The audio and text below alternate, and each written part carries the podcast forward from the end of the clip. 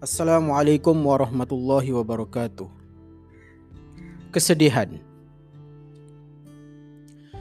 Pasti setiap daripada kita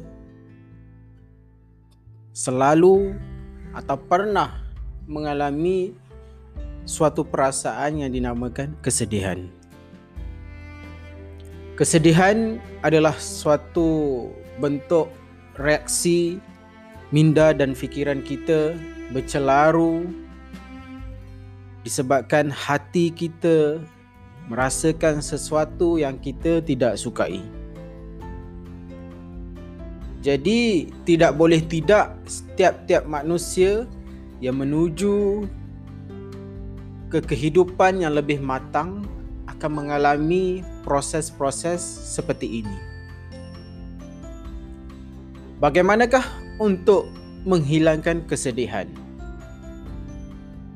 Kesedihan bergantung kepada individu tersebut. Ada orang dia sedih dia biasa-biasa. Ada orang dia terlalu sedih tapi dalam masa yang sama dia masih boleh mengawal emosi dia.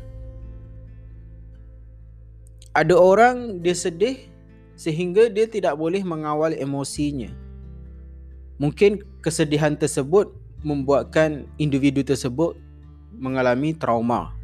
Umpamanya menerima kehilangan seseorang atau mendapat ujian dalam kehidupan yang terlalu berat untuk dihadapi. Jadi kesedihan itu tidak dapat dikawal sehingga mereka melakukan sesuatu yang memudaratkan diri sendiri. Jadi di antara tiga jenis kesedihan yang kita alami, bagaimanakah cara untuk kita mengatasi kesedihan kita? Soalan ini agak kompleks untuk dijawab kerana setiap orang berbeza cara pemikiran dan berbeza cara mengurus masalah kesedihan itu tadi. Tetapi apa yang saya boleh kongsikan di sini adalah sewaktu kita merasakan kesedihan kita mesti memikirkan setiap yang berlaku di dalam kehidupan kita yang pertama kita perlu sentiasa bersyukur apa pun yang terjadi di dalam kehidupan kita.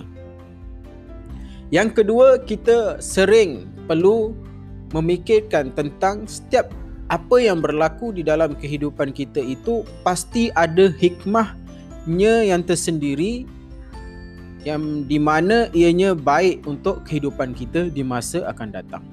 Lihatlah dari sudut hikmah. Yang ketiga adalah belajar untuk ridha atau menerima apa sahaja yang telah berlaku di dalam kehidupan kita. Apabila kita dapat menguasai tiga ini, bersyukur. Kedua kedua apa tadi? Kedua kedua adalah kita memandang hikmah. Yang ketiga adalah ridha atau menerima segala apa yang berlaku di dalam kehidupan kita. Kalau kita boleh kontrol tiga perkara ini insya-Allah kita boleh mengatasi masalah kesedihan kita dengan baik Saya ingin berkongsi suatu cerita di mana ada seorang raja di sebuah negara raja ini suka memburu.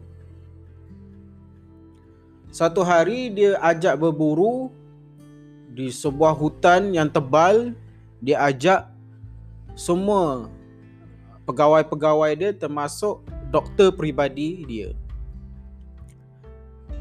Satu satu dah sampai di satu tempat ketika raja ini hendak menembak binatang tiba-tiba tangannya itu terluka terkena duri yang ada di pohon. Luka itu sungguh besar sehingga menyebabkan pendarahan banyak. Jadi doktor yang mengikuti beliau itu tadi segera mencari ubatan, segera merawat raja itu tadi. Raja itu tidak tahan tangannya di dibalut. Selepas itu beliau berhasrat untuk meneruskan perburuan. Apabila ingin melanjutkan lagi perburuan itu tadi, tiba-tiba raja itu tadi tangan dia semakin membengkak. Menurut doktor peribadi beliau, tuanku, tangan tuanku ini dah bengkak. Ini infection. Ada bisul dah. Jadi perlu segera untuk pulang ke istana untuk mendapatkan rawatan yang proper. Jadi mereka pun pulang. Sesampai di istana ke bilik rawatan doktor peribadi beliau itu tadi tengok tangan doktor ini infectionnya sungguh luar biasa. Mungkin duri yang terkena pada tangan raja itu tadi adalah daripada duri pokok yang beracun. Jadi doktor peribadi itu tengok infection yang begitu serius, tangan doktor itu bengkak, jarinya bengkak, jadi doktor menyarankan untuk raja itu memotong tangannya. Salah satu tangannya, tangan yang kena duri tadi itulah. Jadi raja ni amat marah sekali kepada doktor kerana suruh memotong tangannya. Disebabkan raja itu murka, raja itu menyuruh pegawainya menangkap doktor itu menghumbannya ke dalam penjara. Sebelum dimasukkan ke dalam penjara, doktor itu berkata kepada raja, "Tuanku, saya tidak kisah saya dimasukkan ke penjara. Tetapi apa yang saya sarankan kepada tuanku itu adalah yang terbaik untuk tuanku dan saya dimasukkan di dalam penjara ini mungkin perkara ini adalah yang terbaik untuk diri saya." Dengar macam tu, raja tu makin lagi marah. Kerana doktor itu berterusan untuk menyuruh raja itu memotong tangan dia. Jadi, doktor itu disumbat ke dalam penjara dan raja itu mengalami kesedihan kerana tangan dia makin bengkak tidak pulih. Dia tidak boleh tidur malam, kesakitan. Akhirnya, dia mengambil keputusan memanggil pegawai dia untuk memotongkan tangannya sendiri. Kerana dah tak tahan dah bisul infection dah serius. Jadi pegawai itu tadi taat saja kepada perintah si raja tadi lantas memotong jari raja tadi. Lanjut cerita raja itu sembuh tangannya apabila dipotong dan infection tidak berlaku. Selang beberapa hari dia merasakan dia sudah sihat. Dia mengajak lagi pegawai dia untuk pergi berburu di dalam hutan. Lalu pergilah mereka ke dalam hutan. Apabila mereka pergi ke hutan, mereka berpecah kepada beberapa kumpulan. Saat satu ketika raja ini tiba-tiba tersesat. Apabila dia tersesat, dia tersilap masuk ke kawasan pendalaman orang asli cannibal. Orang yang makan orang. Terserempak dengan orang asli itu, orang asli itu tangkap raja tersebut. Kebetulan pada hari itu akan dilakukan perayaan untuk masyarakat orang asli itu mempersembahkan korban kepada Tuhan mereka. Jadi raja itu dibentangkan di atas suatu macam meja gitu, dibentangkan di macam seolah disalib ingin dipotong untuk dipersembahkan kepada Tuhan orang asli itu tadi. Nah, suatu ingin dibunuh, raja itu meronta-ronta agar dilepaskan. Namun tidak didengari. Hampir saja mahu ditetak lehernya tiba-tiba ketua orang asli itu bagi tahu stop. Stop dulu.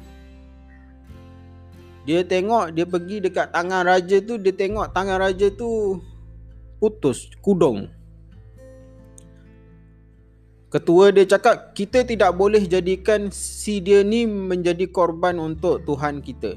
Kerana Kita tidak boleh persembahkan korban yang cacat kepada Tuhan kita. Mesti perfect. Mesti sempurna keadaan anggotanya. Yang raja itu jari dia ada sembilan sahaja. Jadi dengan senang hati ketua orang asli itu melepaskan raja itu.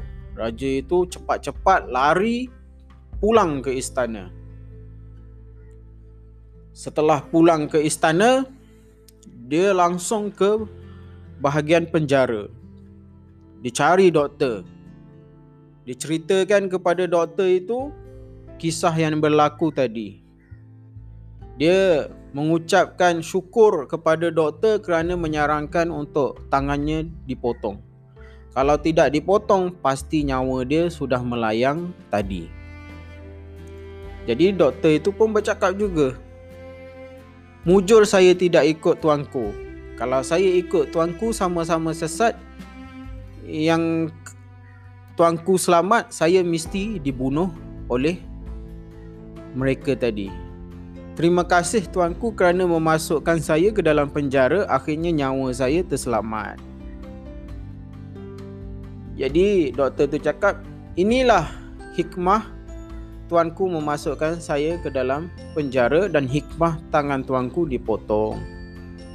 Nyawa kita masih diberi umur yang panjang. Jadi itulah sedikit cerita hikmah di mana dalam kehidupan kita mungkin kita merasakan sesuatu kejadian itu buruk bagi kita yang atau kita tidak sukai. Tetapi perkara itulah sebenarnya yang terbaik untuk kita.